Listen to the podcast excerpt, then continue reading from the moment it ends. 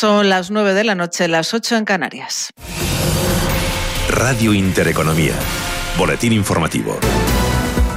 Buenas noches. El Gobierno ha acordado adelantar algo más de 3.000 millones de euros de los 10.000 millones del Fondo de Recuperación a nueve comunidades autónomas, siendo Cataluña la autonomía que porcentualmente más dinero recibirá de este anticipo del Ministerio de Hacienda. En concreto, Cataluña recibirá 1.487 millones de euros, casi el 50% del total a repartir. Por cierto, que ya hay acuerdo para aprobar el mecanismo para financiar los 750.000 millones de euros del Plan de Recuperación pospandemia. Todos los parlamentos de cada país lo han ratificado. Se da así un paso más para que Bruselas pueda empezar a emitir deuda en junio y hacer los primeros pagos a los socios en julio. La Comisión Europea aún tendrá que dar su visto bueno a los planes enviados por cada país. A España le corresponde una primera partida de 27.000 millones de euros para este año. Y no abandonamos Bruselas porque el ministro de Agricultura, Pesca y Alimentación, Luis Planas, ha afeado al Parlamento Europeo que durante las negociaciones de la política agrícola común esté planteando nuevas exigencias. Cada vez dice que se da un paso adelante. Planas ha acusado además a la Comisión Europea de tener una posición asimétrica durante las conversaciones. Porque debo decir, y realmente estoy preocupado por ello, que las sucesivas rondas de negociación con el Parlamento Europeo, en lugar de, cerrar temas, han ido reapareciendo otros y sobre todo lo que a los ministros, que somos los responsables de la aplicación de la política agrícola común en, cada uno de nuestros Estados miembros, nos preocupa, pues condiciones eh, particulares de aplicación, yo diría que alejadas en algunos casos de la realidad productiva. Y este viernes ha entrado en vigor la prórroga de los ERTE y de las ayudas por cese de actividad para los autónomos hasta el 30 de septiembre. Desde el Gobierno esperan que no sean necesarias más prórrogas después del verano. José Luis Escriba, ministro de Inclusión y Seguridad Social afortunadamente están muy concentrados en los sectores que están restringidos por la actividad, hostelería, eh, líneas aéreas, eh, agencias de viaje. y, estos se van a ver recuperados claramente. No ha habido efectos digamos, desbordamiento que decimos los economistas sobre otros sectores que, eh, por, contagio de estos. ¿no? Por lo tanto, lo, lógico es que eh, en septiembre, si, si el, digamos, el, proceso de inmunización de rebaño sigue el ritmo que nosotros esperamos y que se está cumpliendo el calendario de vacunación, estemos en una situación muy, muy, mucho mejor que actual. En los mercados financieros cierra en positivo del IBEX 35, que suma este viernes un 0,42% hasta los 9.224 puntos, con lo que firma una subida semanal del 0,22%. Dentro del selectivo Noticia del día Banco Sabadell, que acaba la sesión con una caída del 6,5% tras presentar este viernes su plan estratégico a 2023 bajo la dirección del nuevo consejero de la entidad, César González Bueno. Plan estratégico que contempla reducir los costes de la entidad en 2022 en 100 millones de euros mediante un plan de reestructuración, plan que contempla además a transformar el modelo de negocio de la entidad y unos beneficios de unos 700 millones de euros en 2023. Pese a que el plan no lo concreta, la reducción de costes apunta a un nuevo ajuste de plantilla. Recordemos que este año Banco Sabadell disminuirá los gastos de personal en 140 millones de euros tras prescindir de 1.800 empleados mediante prejubilaciones pactadas. El resto de plazas europeas han terminado también esta sesión de viernes en positivo, mientras que Wall Street se mueve a esta hora al alza tras conocerse que el gasto de los consumidores, la media favorita de la Fed para calibrar las expectativas sobre los precios, ha repuntado al 3,6% interanual en abril, ligeramente por encima del 3,5% anticipado por el mercado. Con todo, en estos momentos el Dow Jones Industriales sube un 0,34%, se coloca en los 34.581 puntos. Avances también para el SP500, arriba un 0,3% a 4.213 puntos, mientras que el Nasdaq cotiza con una subida del 0,39% a 13.789 puntos. Otras noticias. Sanidad ha notificado 5.482 nuevos contagios de coronavirus y 17 fallecidos en las últimas 24 horas, la cifra más baja desde el pasado 28 de agosto. La incidencia acumulada sigue bajando y se sitúa ya en los 124 casos por cada 100.000 habitantes. Todo ello en el día en el que la Agencia Europea del Medicamento ha aprobado el uso de la vacuna de Pfizer BioNTech contra la COVID-19 para adolescentes de entre 12 a 15 años. Pfizer BioNTech Así lo ha anunciado el jefe de estrategia de vacunas de la EMA, Marco Cavalieri, quien ha vuelto a asegurar que la recomendación de la Agencia Europea del Medicamento es completar la vacunación de AstraZeneca a los menores de 60 años con la misma marca de vacunas, es decir, con AstraZeneca en contra de lo recomendado por el Gobierno. Continúan escuchando Radio Intereconomía, se quedan ya con Gema González de Visión Global. La información volverá dentro de una hora.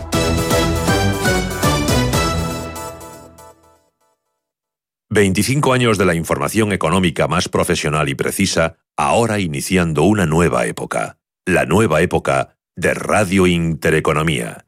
¿Buscas oportunidades de inversión en Estados Unidos?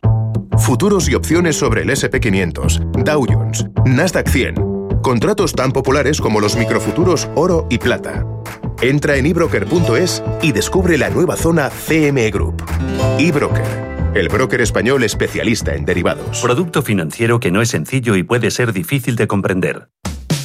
¿Qué le diría Cervantes al presidente del gobierno o Voltaire a la oposición?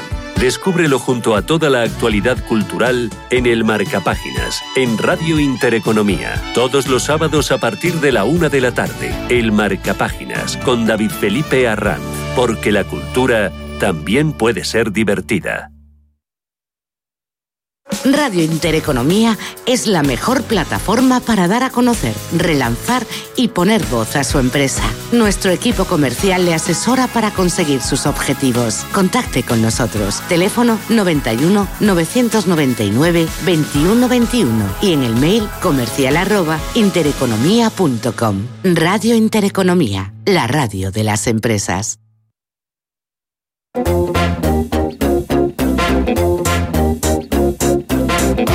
Esto es Visión Global con Gema González. Pasan siete minutos de las nueve de la noche, una hora menos en la comunidad canaria. Comienza aquí y ahora Visión Global hasta las 10 de la noche para analizar con José Antonio Madrigal, director general de Urequers, cómo ve Wall Street porque sigue apostando por valores que están en máximos, pero también vamos a hablar con él de algo muy importante para los inversores, la gestión del riesgo. Es viernes y les ofreceremos algunas propuestas culturales para el fin de semana, como por ejemplo la quinta feria del libro que se está celebrando hasta este domingo en Puente de Vallecas y que este año tiene como protagonista a Emilia Pardo Bazán, cuando se cumple el primer centenario de su muerte. Enseguida se lo vamos a contar, pero antes tenemos que echar un vistazo al otro lado del Atlántico, subidas en Wall Street en la última jornada bursátil del mes de mayo. El lunes no habrá negociación en Estados Unidos, es festivo, el Memorial Day, el Día de los Caídos. Y en cuanto a datos, este viernes se ha publicado el índice PCE del gasto de los consumidores, que ha repuntado hasta el 3,6% en tasa interanual en abril. Es su mayor subida en casi 30 años y es uno de los indicadores macroeconómicos que más sigue la Reserva Federal estadounidense. Con todo esto encima de la mesa, echamos un vistazo a las pantallas en tiempo real. El Dow Jones Industriales suma un 0,33%, 34.579 puntos. El SP500 suma un 0,3% en los 4.212 puntos. Y también en verde tenemos a todo el sector tecnológico, el Nasdaq Composite, un 0,39% arriba hasta los 13.700 89 puntos. Eso en Estados Unidos. En el resto de bolsas latinoamericanas sube el Merval argentino un 2,67%. También el Bovespa brasileño, que repunta algo más de un 1%. Fuertes subidas las que también está registrando el IPSA chileno, un 2,58% arriba. Y nos falta por conocer el IPC mexicano, que está sumando un 0,8%.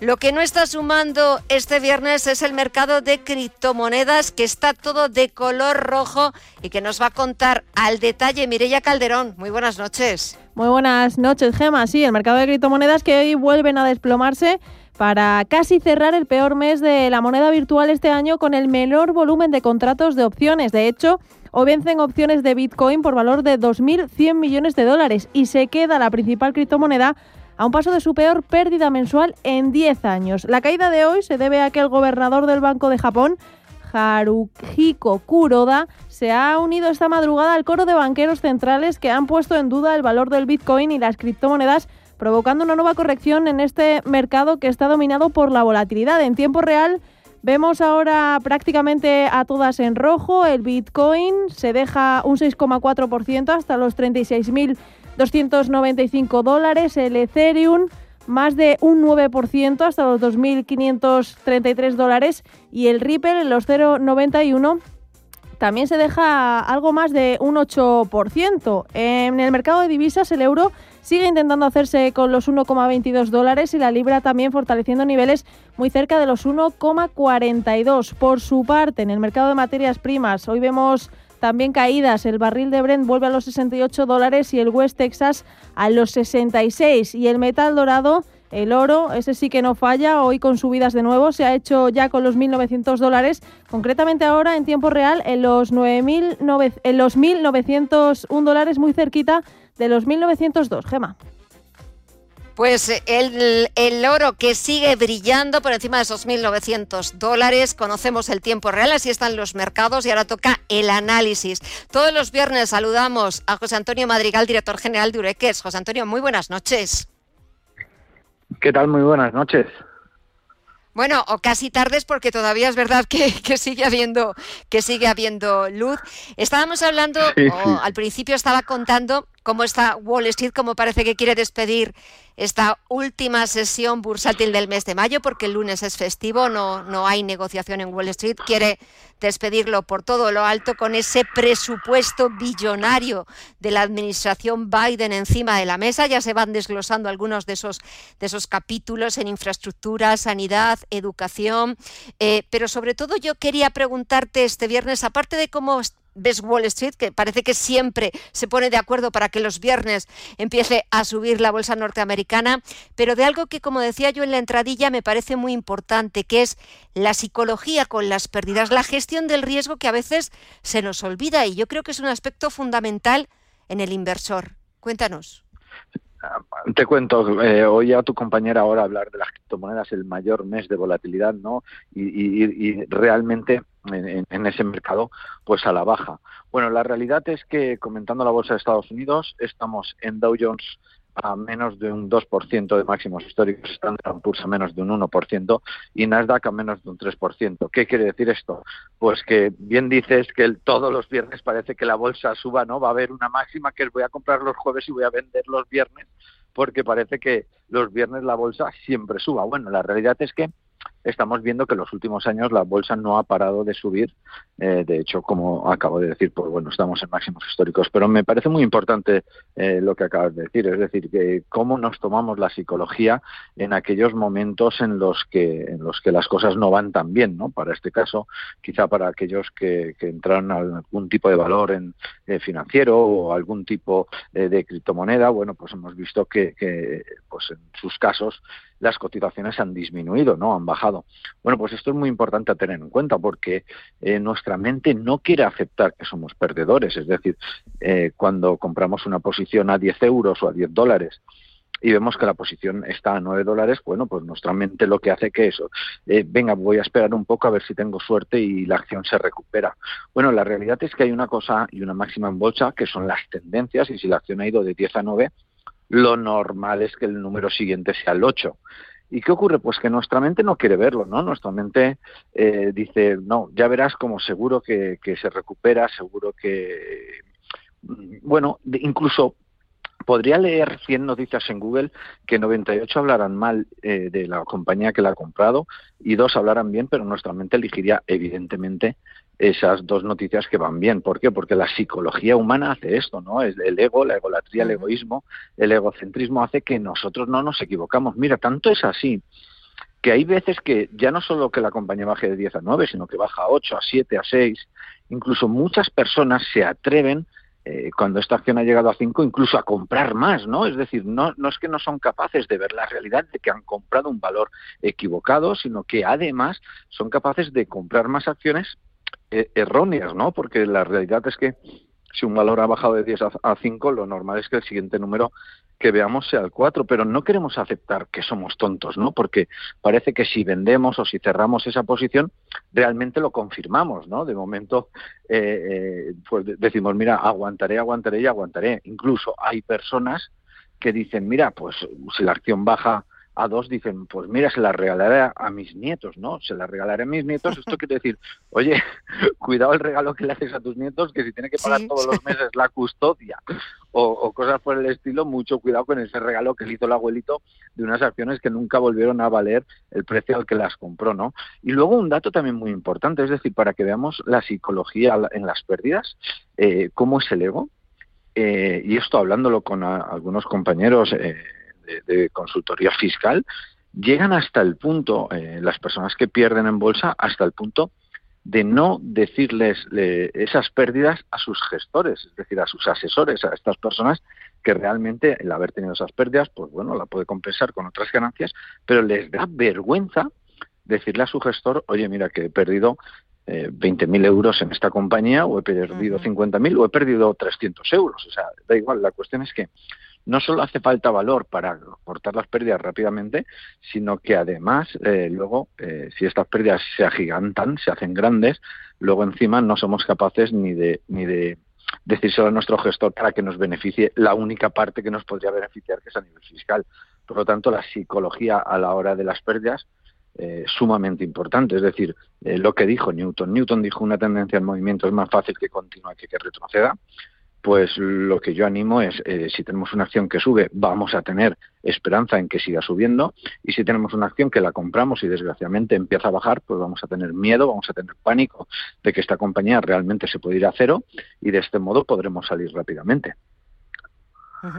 José Antonio Madrigal, me parece súper interesante todo lo que estás contando. Eh, es verdad que, muchas veces escuchas eh, eh, a inversores como bueno, pues no quieren perderse esa esperada ganancia o esa promesa de una ganancia porque han invertido en ese valor y siguen y siguen empeñados en un título que, como dices, va con la tendencia y si la tendencia va bajando, es imposible ir en contra del mercado y sobre todo ir en contra de la tendencia. Si te parece, podemos seguir hablando hablando en próximas semanas, en próximos viernes, de esa psicología, a ver si poquito a poco vamos haciendo mella en esos inversores que no quieren reconocer que se han equivocado, que siguen asumiendo muchas pérdidas, para que poquito a poco vayan cambiando su actitud y vayan apuntándose a valores en máximos y a valores que sí que les van a dar rentabilidad. José Antonio Madrigal, director general de Ureques, gracias por esa lección psicológica y seguimos hablando. Buen fin de semana y hasta el próximo viernes. Un fuerte abrazo.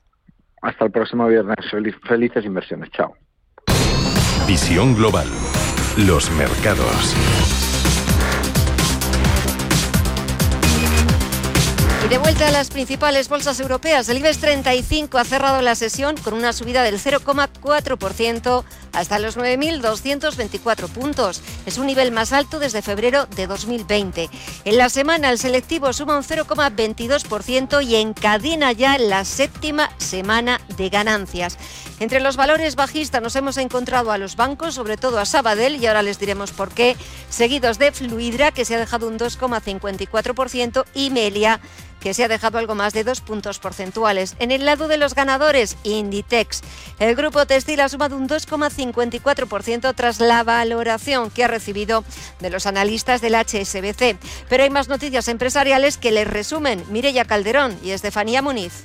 Sabadell pone en marcha el primer plan estratégico de su nuevo consejero delegado César González Bueno para los próximos tres ejercicios, desde el 2021 al 2023. Que tiene como objetivo mantener la independencia del banco y lograr una rentabilidad superior al 6% en estos tres años frente al 0% de 2020 y al 1,25% del primer trimestre de este año. Este reto está por encima de las expectativas de mercado y según González Bueno, no será fácil de conseguir, aunque ha señalado que el banco buscará rentabilidad por todas las vías y eso incluye salidas de empleados unos 1.200 en 2022. Adif contratará a 6.200 profesionales hasta 2025 para abordar el cambio generacional.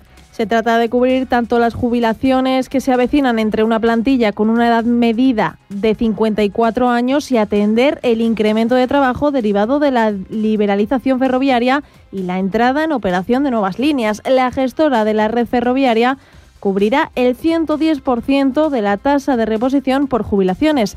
3.761 personas hasta 2025 y sumará otras 2.436 plazas. De este modo, Adif y Adif Alta Velocidad aseguran que estabilizarán sus plantillas. Norges Bank aflora un 3% en Talgo y se convierte en su cuarto mayor accionista. En concreto, el fondo noruego pasa a controlar el 2,99% en acciones y un 0,01% en instrumentos financieros. Los principales accionistas son Trilantic Capital y Pegaso Transportation con un 35% respectivamente y Santa Lucía Seguros con un 4,95. Al cierre las acciones de Talgo han subido un 1,32% hasta los 5 euros en niveles de febrero de 2020. Vodafone elige Málaga para situar allí un nuevo centro europeo de innovación que creará hasta mil empleos. La ciudad andaluza se ha impuesto en una reñida lucha con otras siete ciudades europeas por ser la que ofrece la mejor combinación de entre todos los criterios de selección. Con esta apuesta por España,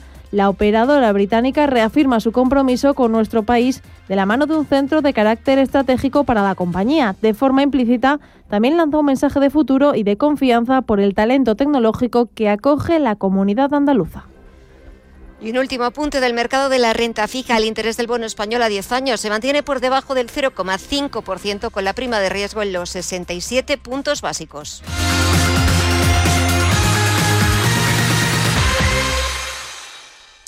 Si miras el dinero y ves una oportunidad, Hazte cliente del broker Bank Inter y consigue un bono bolsa de 500 euros en comisiones de compra-venta durante tres meses.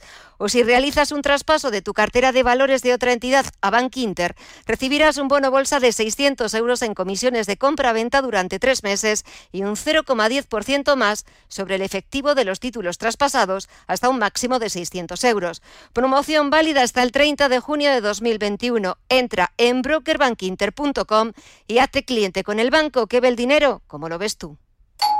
¿Te ha traído un jamón? Un jamón no, un jamón legado ibérico de El Pozo. Delicioso, intenso. Un jamón de veteado y brillo generoso con matices a frutos secos. Este sí que sabe. Legado ibérico de El Pozo. Siempre sale... Bueno, no, buenísimo. Y si lo prefieres ya lo tienes cortado en lasca. Si mantienes la cabeza en su sitio, cuando a tu alrededor todos la pierden, si crees en ti mismo cuando otros dudan, el mundo del trading es tuyo. Trading 24 horas, un sinfín de oportunidades. Cuando ves la oportunidad, IG. Todas las operaciones conllevan riesgo. 76% de las cuentas de inversores minoristas pierden dinero en la negociación de CFD con este proveedor. Debe considerar si comprende el funcionamiento de los CFD y si puede permitirse asumir un riesgo elevado de perder su dinero. Información internacional. CaixaBank patrocina este espacio.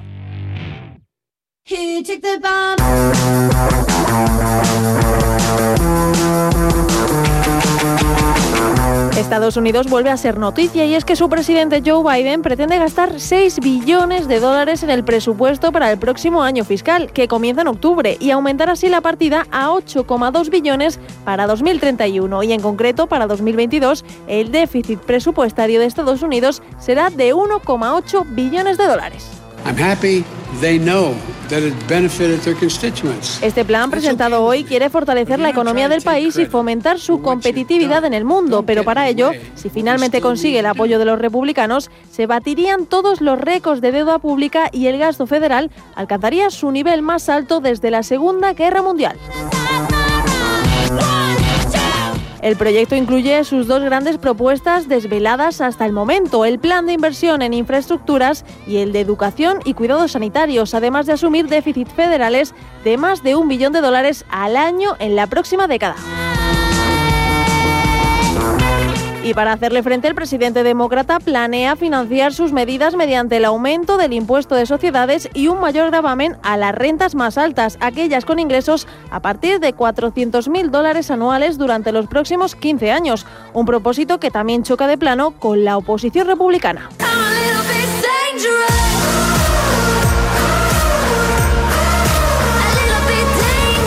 Todos los indicadores apuntan que la recuperación se consolida gracias al control de la pandemia por la vacunación masiva. El Producto Interior Bruto ha crecido un 1,6% en el primer trimestre del año respecto a los tres meses anteriores. Esta es la segunda estimación del gobierno estadounidense sobre la actividad económica en el arranque del año después de la contracción anual del PIB del 3,5% registrada en 2020.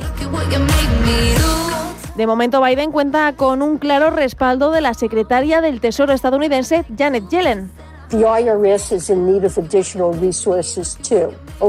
que ha instado al Congreso a aumentar el gasto público para ayudar a la recuperación del país, ya que dice no pueden administrar bien la recuperación con un presupuesto diseñado para 2010. El presupuesto de Biden proyecta que la economía crecerá un 5,2% este año y un 4,3% el próximo, antes de estabilizarse a un crecimiento de alrededor del 1,9% en los años siguientes.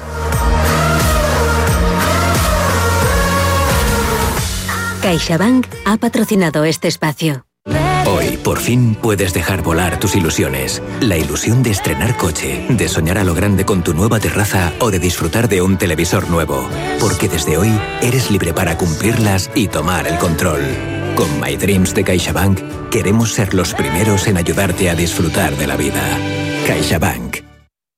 Si tienes ganas de fútbol, adelántate con los tecnoprecios y podrás vivir los partidos con la mejor calidad de audio de los equipos de sonido LG, Samsung, Bose, Sony, Sonos, ahora con un 15%. Además, con financiación 00 para clientes con tarjeta de compra El Corte Inglés hasta el 2 de junio. Financiación ofrecida por Financiera El Corte Inglés y sujeta a su aprobación. Consulta condiciones y exclusiones en elcorteinglés.es. Este sábado gratis con el periódico Expansión, especial invertir en los mejores fondos de inversión. Saque el máximo partido a sus ahorros. Descubre cuáles son los fondos que ofrecen ahora más rentabilidad y qué productos son los más adecuados en un entorno de tipo cero. Acuda a su kiosco a por el especial Invertir en los mejores fondos de inversión. Este sábado gratis con el periódico Expansión.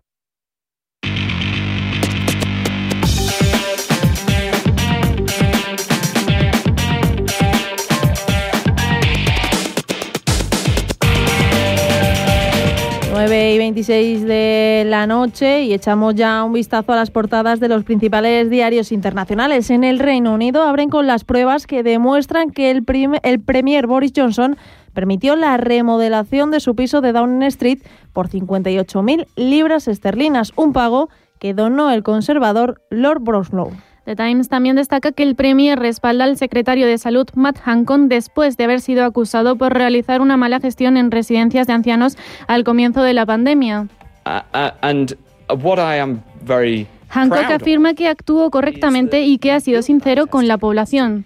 Vamos con la prensa francesa. Le Monde destaca la autorización de la vacuna Pfizer en la Unión Europea para niños de 12 a 15 años. Sabemos que también el presupuesto rectificado de Francia para 2021, que cuentan con 20.000 millones de euros más para mejorar las medidas sanitarias y apoyar a las empresas. En Alemania, el Handelsblatt lleva a la comisaria responsable de la competencia de la Unión Europea, Margrethe Vestager, que ha anunciado un plan de compensación de 10.000 millones de euros para las empresas alemanas con el objetivo de compensar las pérdidas del último año.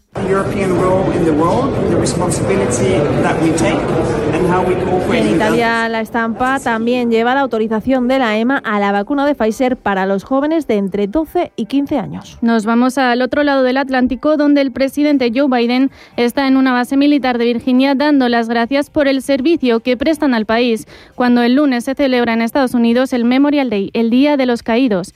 Y The New York Times cuenta el bloqueo de los republicanos a la creación de una comisión independiente para investigar los incidentes del 6 de enero en el Capitolio después de la marcha de Trump.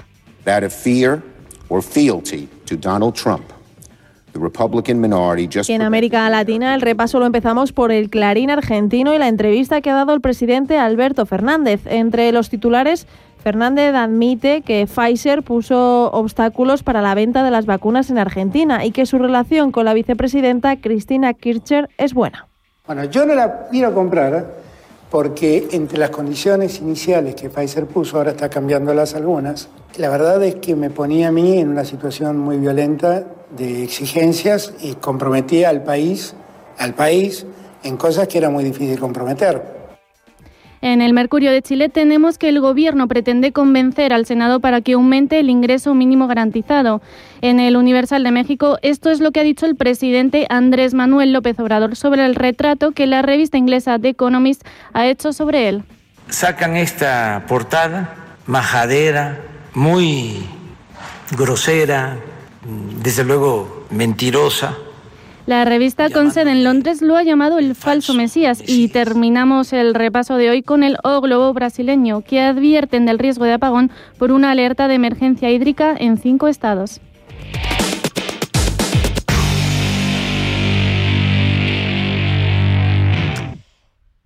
¿Qué es una auditoría energética? ¿Mi empresa tiene que hacerla? ¿Cuáles son las sanciones por no hacerla?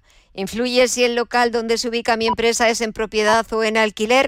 Si tienes dudas, pregunta. NES, especialistas en gestión y ahorro energético, te contesta a estas y otras preguntas. Entra en NES.es.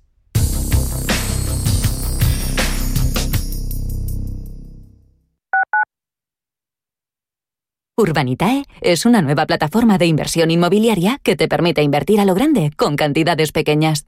Uniendo a muchos inversores, logramos juntar el capital suficiente para aprovechar las mejores oportunidades del sector. Olvídate de complicaciones. Con Urbanitae ya puedes invertir en el sector inmobiliario como lo hacen los profesionales. Quiero alquilar mi casa, pero ¿y si los inquilinos no me pagan o no cuidan el piso o tengo quejas? Deja de preocuparte, porque en Renta Garantizada te protegen de todo. Cobrarás tu alquiler todos los meses aunque no pague el inquilino y se ocupan de la gestión del día a día. Y tú, tranquilo. Infórmate en el 910 1095 o en rentagarantizada.es. Alquiler garantizado.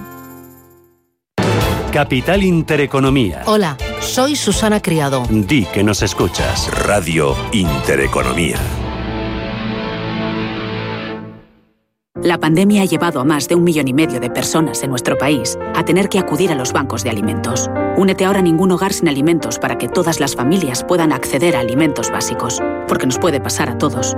Haz tu donativo en Bizum con el número 38014 o en ningunhogarsinalimentos.org. La Fundación La Caixa y CaixaBank en favor de los bancos de alimentos. Desde 2002, el restaurante Asador Yumbe ofrece lo mejor de la cocina vasca en Madrid. La selección cuidada de los productos desde su origen y el trato cercano son señas de identidad de nuestro restaurante. En Iyumbe apostamos por una cocina en la que priman los sabores, basada en el producto de temporada y que mima al máximo la calidad de sus platos. Estamos en Madrid, en Paseo de la Castellana 172, en el 91 867 5902 y en La Moraleja, en Avenida de Bruselas 9, en el 91 490 1096. Restaurante Asador y Yumbe.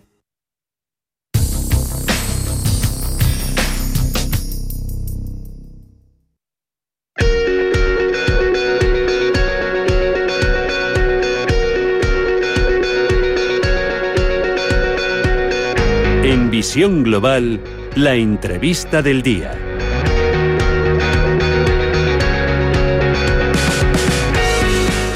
Pasan 32 minutos de las 9 de la noche, una hora menos en la comunidad canaria. Y nos vamos este viernes a la quinta feria del libro que estos días celebra Puente de Vallecas hasta el domingo 30 de mayo. Tienen la oportunidad de volver a encontrarse con las casetas 17 de las que casi una docena son librerías del distrito. Y en esta quinta edición está dedicada en especial al centenario de Emilia Pardo Bazán que celebra la ciudad de Madrid. Y esta noche tenemos la suerte de dar la bienvenida al catedrático José María Paz Gago, que ha presentado en su ciudad una novela inédita de Doña Emilia, Los Misterios de Selva, que ya va por su segunda edición. José María, muy buenas noches. Hola, buenas noches. ¿Qué tal? Bueno, eh, el éxito ha sido sorprendente porque nada más eh, salir a la luz, ver la luz, y ya se agotó la primera edición, va por la segunda. Enhorabuena. Sí, a propósito, yo lo noté precisamente en la Feria del Libro de Vallecas, a donde yo iba, he de decir, he de confesarlo, pues un poco, eh, no con miedo, pero bueno, es un barrio un poco deprimido, quizá por las circunstancias, por el paro, la pandemia y tal. Y bueno, que fue una sorpresa realmente agradabilísima, ¿no? Vamos a ver, Emilia Pardo Bazán siempre tiene tirón, ¿no? Se ha puesto de nuevo de moda ahora en su centenario y realmente la respuesta del público fue increíble, ¿no? Estuve una tarde y no paré de firmar en toda la tarde, ¿no? Y además gente que conociendo a la autora, vamos a ver, la edición Los Misterios de Selva incluye el relato La gota de sangre, que es un relato publicado en vida por Emilia Porrazán en 1911, en la colección La novela contemporánea, y eh, después la, continuación de eso que es Selva, que es el, texto inédito. Bueno, vino mucha gente que había leído La gota de sangre y venía expresamente para conocer la, continuación, ¿no? Las, las aventuras de este detective que crea Emilia Porazán, que es Ignacio Selva, ¿no? Entonces fue gratísimo, fue una tarde realmente, y me quedé enamorado de Vallecas, o por lo menos de su feria del libro. Eh, la verdad es que muchas veces vamos a, sitios eh, pues con unas expectativas que luego afortunadamente se superan, porque es verdad que eh, Doña Emilia se ha vuelto a poner de moda. El año pasado lo fue Benito Pérez Galdós, este año lo es ella. se, se, cumple el primer centenario de su muerte y la verdad es que este año se ha puesto de moda, pero todos los años debería ponerse de moda porque fue una mujer espléndida y una mujer que fíjate, José María, yo no conocía quizás ese aspecto de eh, autora de novelas policíacas porque sin, no sé si sin quererlo, sin pretenderlo, pero es que Emilia Pardo Bazán se adelantó décadas a Agatha Christie. Pues sí, pues sí, en una década, en una década, porque la primera novela de Agatha Christie es de 1920 el misterioso caso de Style. Pues sí, en una Efectivamente, vamos a ver, eh, Pardo Bazán siempre sorprende, siempre, y claro, en su centenario tenía que sorprendernos, ¿no? De nuevo. Pero sí, era una mujer increíble, tocó todos los palos, todos los géneros, ¿no? Hace, eh, por supuesto, una novela naturalista y realista, como empieza Los patos yo, La Tribuna, pero también tiene novelas históricas, una novela histórica impresionante que se titula Misterio, precisamente, novela social, eh, realmente eh, novela simbolista, novela romántica, El cisne de Vilamorta, que es una maravilla, ¿no? O sea, es, es inglés, pero hay que decir que escribió 60 novelas y más de mil cuentos. Quizá es la escritora o escritor de toda la literatura universal que escribió más cuentos. Entonces, pues es que es, increíble, ¿no? Hay que estar redescubriéndola continuamente. Eh, va a salir muy pronto otro libro mío que se llama La vida contemporánea de Emilia Parvazar en su tiempo y en el nuestro, donde doy muestra de la contemporaneidad, ¿no? habla de temas asombrosos, ¿no? O sea, desde defender la dieta vegetariana hasta, bueno, pues ahora, mira, se acaba de aprobar en Galicia una ley para erradicar el eucalipto.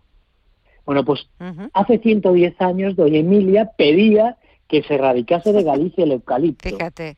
O sea, que, es así, ¿no? Y, bueno, y este Selva, pues, pues es, es la, la, la, este inédito y además un género policial, pues, pues ha sido la sorpresa de este año, ¿no? La sorpresa, que, que bendita sorpresa, porque eh, yo creo que a veces no somos conscientes o no nos damos cuenta de cómo pues, mm, grandes personajes eh, que han tenido la suerte de, existir como pues, bueno, Benito Pérez Galdós eh, y, Doña Emilia, pero eh, ese libro que, que, me encantará leer, ese de la contemporaneidad de Doña Emilia, es verdad como pues ya han pasado 100 años, pero las cosas que la preocupaban, que ella veía, como son perfectamente extrapolables al día de hoy. Estamos hablando de 2021 con todo lo que nos está pasando, pero me gustaría ahora hablar de, ese inspector, de ese protagonista, de Ignacio Selva, que podríamos decir que yo lo he visto un poco por ahí como el Sherlock Holmes a la española, ¿no? ¿O me equivoco, José pues María? efectivamente, no, no, totalmente. Es un Sherlock Holmes castizo, y al mismo tiempo cosmopolita, pero sí, efectivamente. Eh, Doña Emilia era así de lanzada, era así de empoderada y de audaz, ¿no? Entonces, ella lee, lee a Conan Doyle, ¿no? Las primeras novelas de Conan Doyle son de 1890. Eh, en su biblioteca se conservan cuatro títulos de Conan Doyle y entonces dice ella, y además palabras textuales, voy a enseñarle a este escritor inglés cómo se hace bien el autor de esas novelejas, dice, le voy a enseñar cómo se hace una novela, una novela policíaca, ¿no? Entonces, ella es lo que pretende, es hacer la novela policíaca perfecta, ¿no? Él dice que Sherlock Holmes pues, es un poco superficial, dice son novelas muy simples, es quincallería, eh, quincallería, eh, a ver si recuerdo exactamente la frase, sí, la quincallería científico-policíaca, ¿no? Entonces, dice, pues yo le voy a dar profundidad a ese personaje y tal, y bueno, pues entonces eso es Ignacio Selva, ¿no? Eh, muy, muy interesante. A propósito, ahí eh, a los madrileños os encantará porque hay una descripción de Madrid con la que se, hace, se abre la novela extraordinaria. Vamos a ver, este Ignacio Selva, después de haber resuelto un crimen, que ese es el relato La gota de sangre, se va a Londres a estudiar criminología y a estudiar con uno de los detectives de la época, eh, un Sherlock Holmes londinense, que se llama Stickley, le llama Stickley Doña Emilia, se va a estudiar. Entonces vuelve después de un año en Londres a Madrid. Entonces hace una descripción de Madrid comparándolo con Londres. ¿no? Y es preciosa, ¿no? es una descripción muy bonita. Baja por la calle de Alcalá el protagonista a la Cibeles, describe todo eso maravillosamente y, pone en contraste Londres con Madrid. Entonces es una, una descripción muy bonita. ¿no?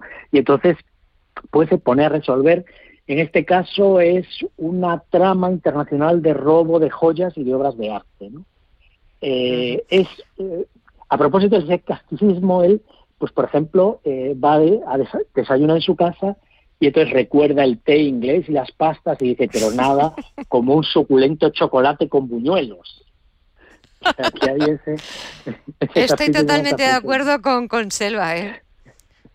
sí, sí.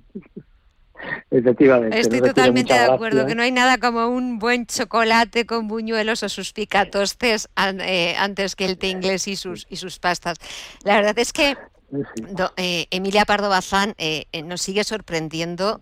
parece mentira que después de 100 años de, de, su muerte siga sorprendiendo, y no solo desde el punto de vista que muchas veces también se ha utilizado, y, y no lo quiero criticar, pero desde el punto de vista de feminista, de mujer empoderada que vivió unos años difíciles en los que bueno, pues el papel de la mujer estaba eh, muy relegado de la esfera política, la esfera pública, la esfera social.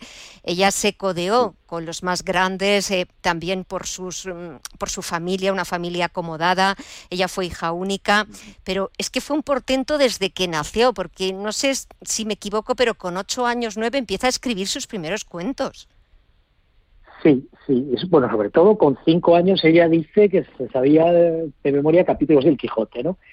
Ella, eh, al frente de los pasos de Ulloa, pone eh, sus apuntes autobiográficos, ¿no? Y ahí cuenta, o sea, sí, efectivamente fue una, fue, mm, yo creo que es un poco posterior sus primeros relatos que publican en Diario de Pontevedra, precisamente, eh, pues eso, pero con 10, 12 años, mm, y, y efectivamente fue fue realmente tenía una cultura, fue autodidacta, porque ella no fue al colegio, salvo cuando llega a Madrid con 17 años y ya casada, a propósito, pues sí que va una temporada a un colegio francés, pero, pero bueno, fue autodidacta leyendo en la biblioteca de su padre, de los amigos de la familia, y ahí a base de lecturas, ¿no?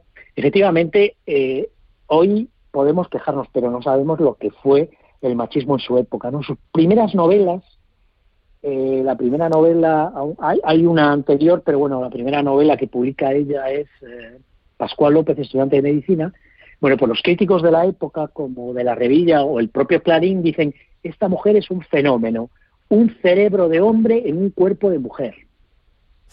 ¿Eh? esto es lo que decían, ¿no? Que esa novela solo podía escribir una, un cerebro de hombre, pero que está bueno, después fue muy maltratada ¿no? por el propio Clarín, por muchos críticos.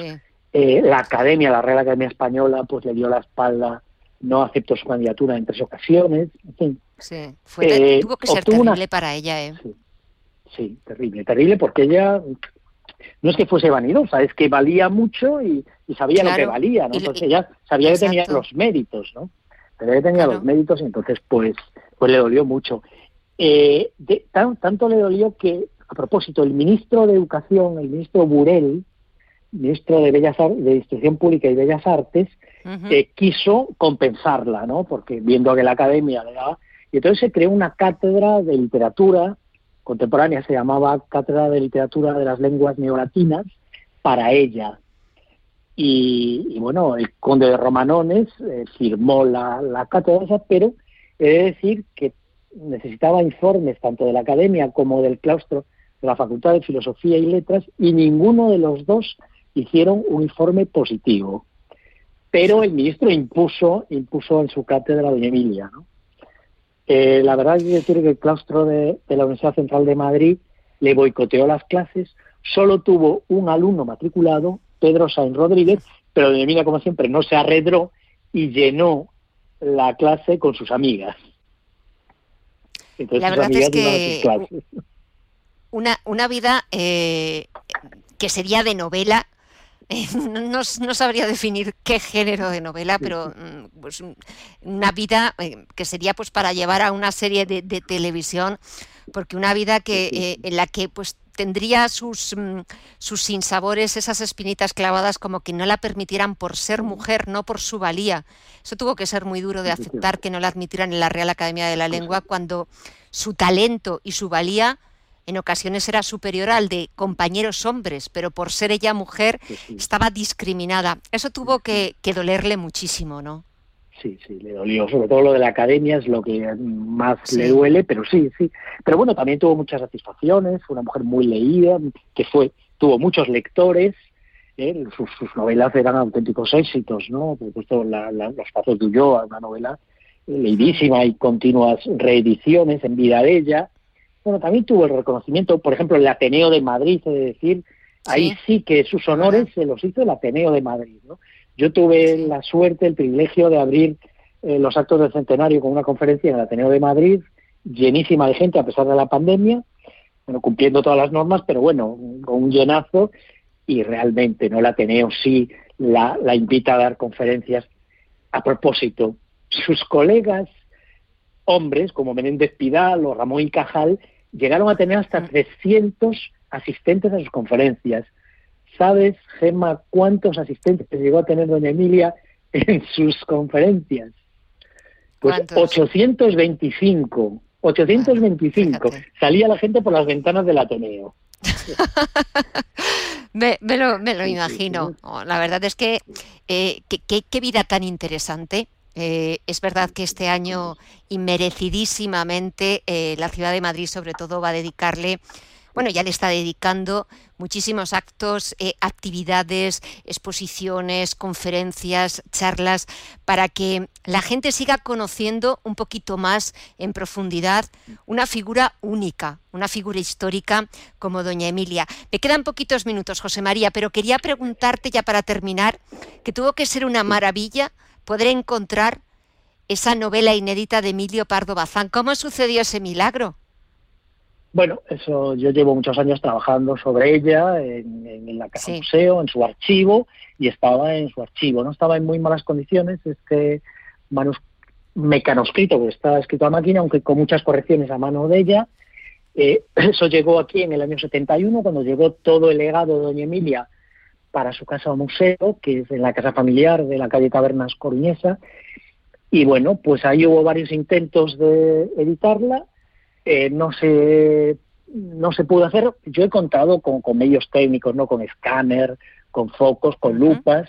Eh, me dejé las córneas ahí, pero bueno, felizmente salió. los lectores están respondiendo maravillosamente. He de decir que Editorial Ézara de Santiago de Compostela ha hecho una edición maravillosa, cuidadísima, con unas ilustraciones en la gota de sangre, con sus ilustraciones de su primera edición, que son una maravilla, de, del ilustrador Puello, y después la parte inédita con una joven ilustradora gallega, María Lara, también ha hecho unas ilustraciones maravillosas. ¿no? Hay un personaje femenino fascinante, bice, entonces que, en un momento va con un velo, va velada, entonces hay una ilustración maravillosa donde todo es un personaje lleno de misterio, por supuesto, propio del género policial, y está muy bien recogido. ¿no? Yo animo a todos los lectores a ir a comprar rápidamente, porque la segunda edición se va a editar muy pronto, esta maravillosa edición de, Selva, ¿no? la gran sorpresa del centenario de Emilia Pardo Sí la gran sorpresa y muchísimas gracias a ti, José María Paz Gago, ah. catedrático, editor, eh, que nos ha permitido eh, descubrir, pero tenemos que darnos prisa porque seguro que esa segunda edición se acaba en ya, de descubrirnos y de revelarnos eh, esta maravillosa novela y esta otra forma de conocer, de darnos a conocer a doña Emilia. José María, ha sido un verdadero placer pasar estos minutitos contigo. Gracias por traernos a doña Emilia, que se lo merece todo. Y hasta otra próxima ocasión. Un fuerte abrazo y muchísimas gracias. Un fuerte abrazo. Gracias a vosotros. Hasta luego.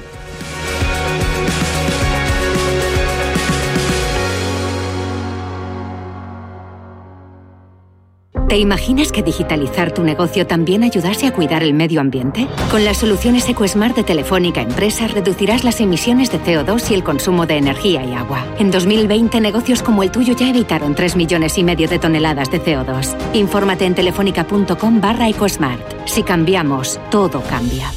Volver a viajar. Volver a disfrutar de los tuyos. Volver a planificar tus próximas vacaciones. Prepárate y acumula ilusión para volver a soñar.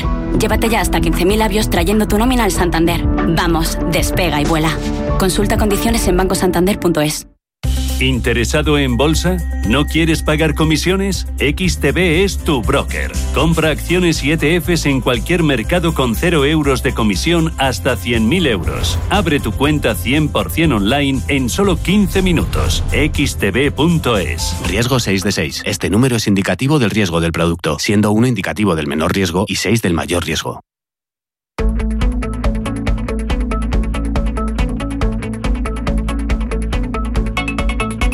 En Visión Global, Agenda Cultural.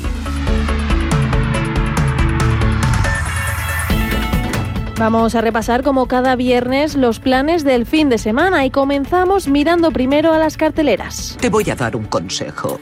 No permitas que te importen los demás. Todos los demás son obstáculos. Si te importa lo que quiera o sienta un obstáculo, estás muerta.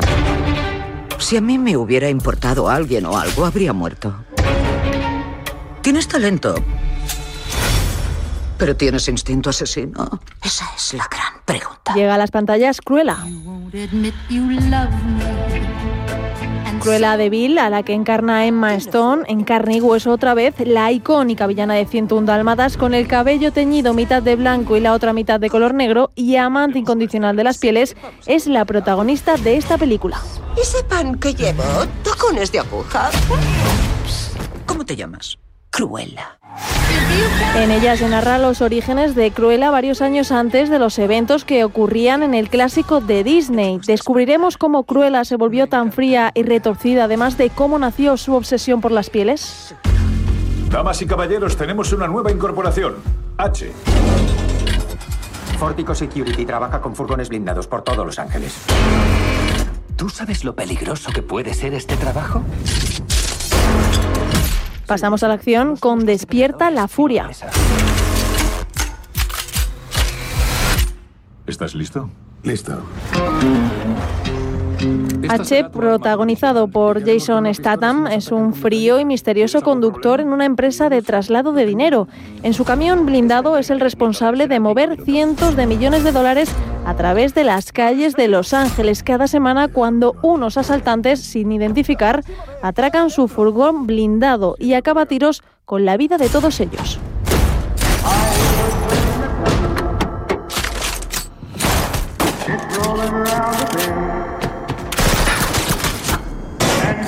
Será entonces cuando sus corruptos compañeros comiencen a pensar que H desea que roben en sus vehículos. Y la verdad saldrá a la luz cuando se conozca que el hermano pequeño del protagonista murió durante uno de estos atracos y este busca venganza.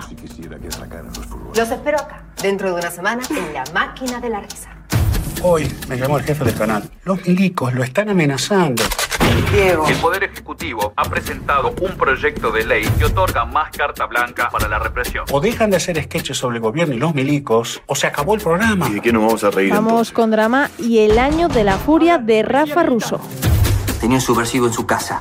Cada día hay más arrestos, más interrogatorios. Diego, hay manera de ayudar sin tener que mancharte las manos de sangre. La sociedad de Montevideo en 1972 está viendo cómo se encaminan hacia una dictadura. Diego y Leonardo, dos guionistas de un programa de humor en la televisión uruguaya, tienen una lucha interna cuando deciden mantener el tono satírico político de su programa frente a las presiones de sus superiores por miedo a las represiones que ejercen los altos mandos militares sobre el programa. Vaya con cuidado, no se meta en problemas. Si llega el momento, habrá que irse la música a otra parte listo. Eso tampoco puede cambiar. En el bando opresor, Rojas, un teniente del ejército, se le ha ordenado torturar a militares y simpatizantes de la guerrilla de los Tupamaros. En poco tiempo, la vida de los guionistas y la del militar se encontrarán afectadas por la dictadura que va acumulando cada vez más fuerza. Y acabamos el repaso de estrenos con Estefanía Muniz.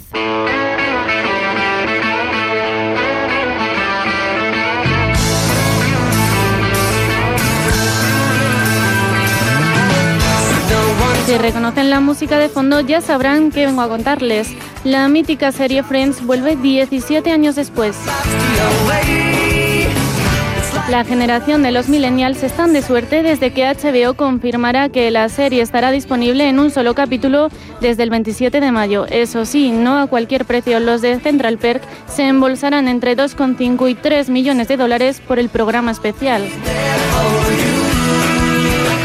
Una cifra que dista mucho de los 22.500 dólares que cobraban cada episodio hasta que las dos últimas temporadas el elenco acordó ganar un millón de dólares por capítulo.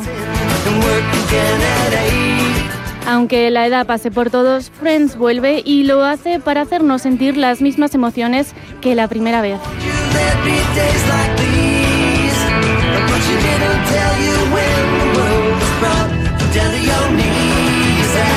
Dejamos las carteleras porque vuelven los musicales.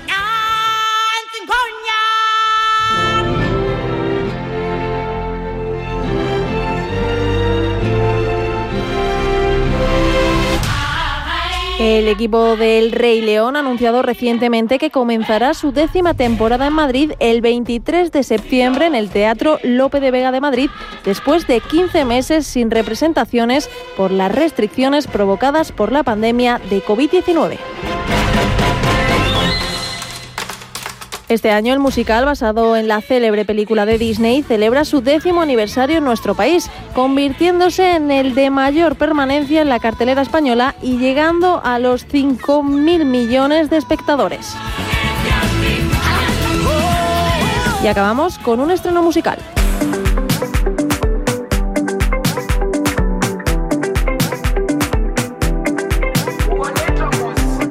Master KG, David Guetta y Akon nos presentan Sign Your Light, un ritmo muy tropical para entrar en el mes de junio. Dance until you dislocate. God rules I'm about to disobey. But know it's gonna be okay. Oh, the music take you away. Wanna be happy, so you say. I know your baby drive you crazy, but no one can take his place. It's so dark out, world so dim. Let your light shine from within. No more hatred, let love win. I'm your family, I'm your friend. Good to see you, have you been? May he bless you and your kin. No more feeling down. It's time to hit the town.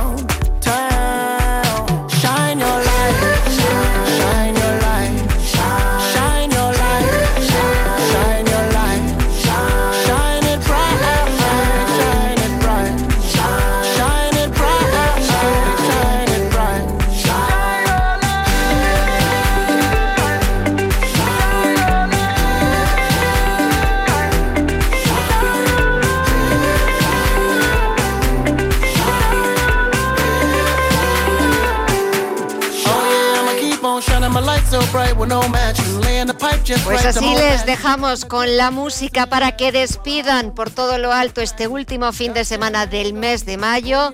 El próximo lunes, recuerden, no hay negociación en Estados Unidos, es festivo, el Memorial Day, el Día de los Caídos, pero nosotros sí que tendremos negociado el nuestro Visión Global a partir de las 9 de la noche, las 8 en la Comunidad Canaria.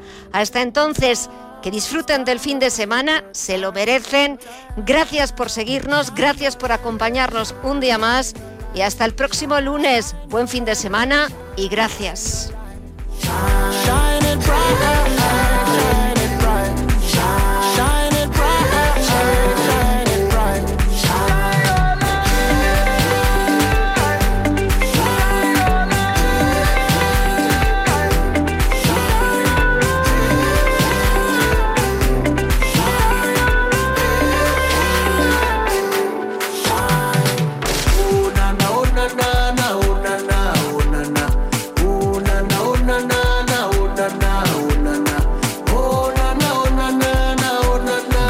Global, un programa para ganar. Qué apagado estoy. Siento que tanto trabajo me tiene agotado. Te comprendo. Yo estaba igual, pero ahora tomo Royal Provite 5000. Son viales para beber que contienen la mayor concentración de jalea real pura del mercado, además de polen, propóleo y vitamina E. Es muy cómodo y se nota. Recuerda, Royal Provite 5000, de Laboratorios Marnis. Pídelo en herbolarios, para farmacias y en parafarmacias del Corte Inglés. Más información en marnis.es.